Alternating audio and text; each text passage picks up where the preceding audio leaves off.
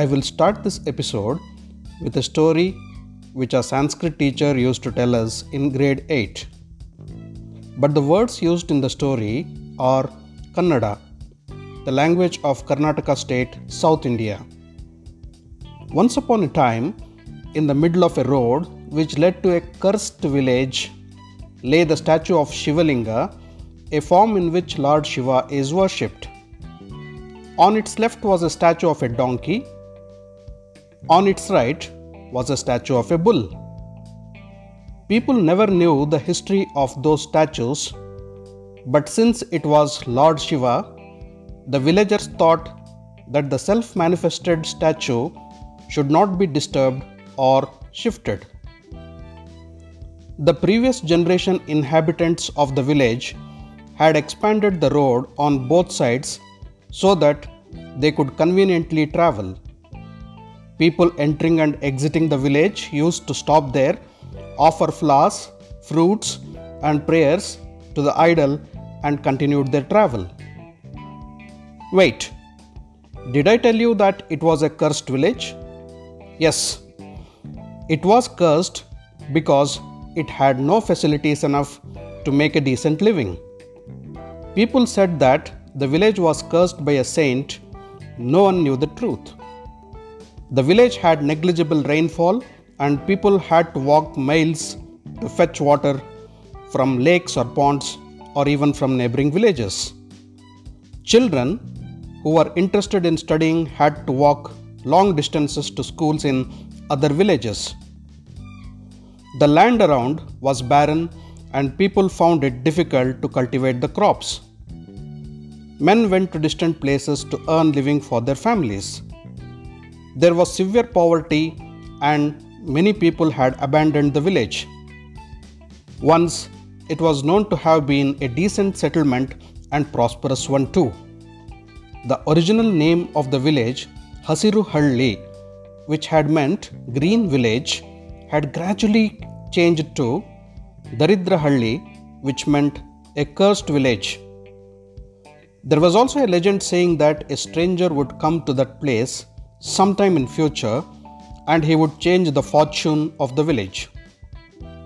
People have been waiting for that person since many decades. And that day eventually came.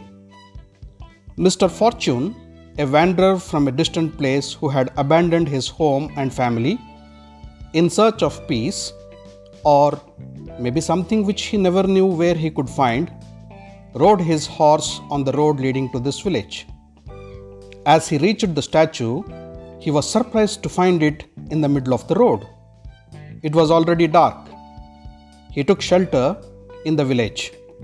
His mind was fixed on the statue and he couldn't sleep for a major part of the night.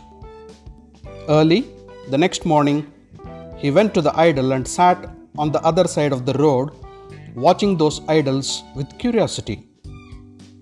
What an odd combination, he thought. Bull with Lord Shiva is okay, but what is the donkey doing here? As the sun became bright, people started moving around on the road, but the stranger's vision was fixed on the idols as if investigating them. He read them, he reread them, and suddenly something flashed to him. How did I not know this? He thought, and got excited as he translated the meaning of those idols into local language, Kannada. Katte, Linga, Ettu. Katte meant donkey, Linga meant the idol of Lord Shiva, Ettu meant bull. Ettu also meant to lift something. The idols were speaking to the observer. The symbols needed to be put in chronology and meaningfully translated. The stranger did it. The symbols of the idols shouted at the observer to read them and understand the meaning, and not just to see them as idols. The meaning of the idols put together in Kannada was You donkey, lift this idol of Linga. The words had to be rearranged and read. There was a message from whoever placed those idols there. First of all, he had expected the observer or traveler to guess why the idols were on the road. The people had so many miseries in their life that they just saw them as idols. The person who had placed those idols on the road wanted to see if someone is intelligent enough to read their meaning and lift that idol of Linga.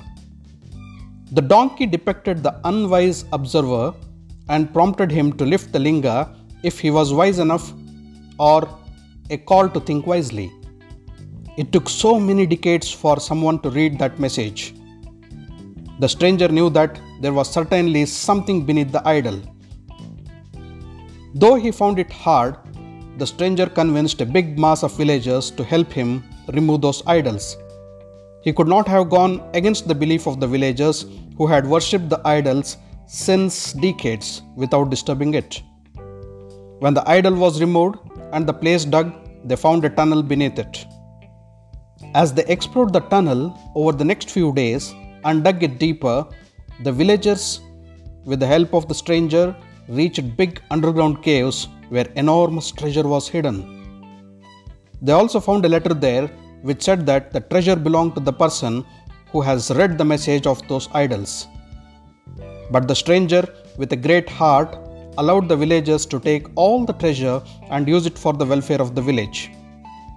The villagers knew that the stranger was the same legendary savior whom the village was expecting to step in since ages. They fell at his feet. That night, it rained heavily, and it rained for the next few weeks. The land became green, the crops were cultivated, and the treasure was used for constructive purposes and once again the village became Hasiruhalli, the green village. A temple was built for the idol of Linga. The stranger decided to stay in the premises of the temple and lead a simple life. People who came to the temple also took the blessings of the stranger. I guess you loved this story, but there is a lot to learn from this story. There are lots of such symbols or signals in our life around us which want to tell us something, which have hidden messages for us, but we fail to read or decode them, or we just ignore them. We live like those foolish villagers and keep roaming around those symbols only to blame our destiny in future days. Fortune, success, goodness is many times just one step away, but we prefer to give it a miss. The symbols of fortune will hint us in many ways and try to come closer to us. But we build alternative roads and prefer to travel away from them. Many of us will realize that very later in our lives when we have missed those opportunities and beautiful destinations we would have reached and been more successful and happier had we read those symbols. The creation has left such symbols for all of us at every juncture of our life, just like the milestones on the road we travel.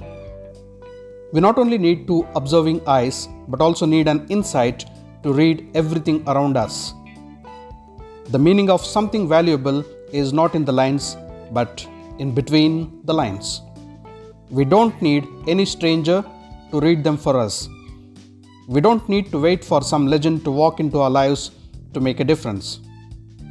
God has given us a thinking brain. If we use our intelligence and instincts properly, we can become legends. We can make a difference. Just read differently from what others do. If you have really liked this story, share this episode with your good friends. Catch up with you all in my next episode with yet another beautiful story. Bye for now.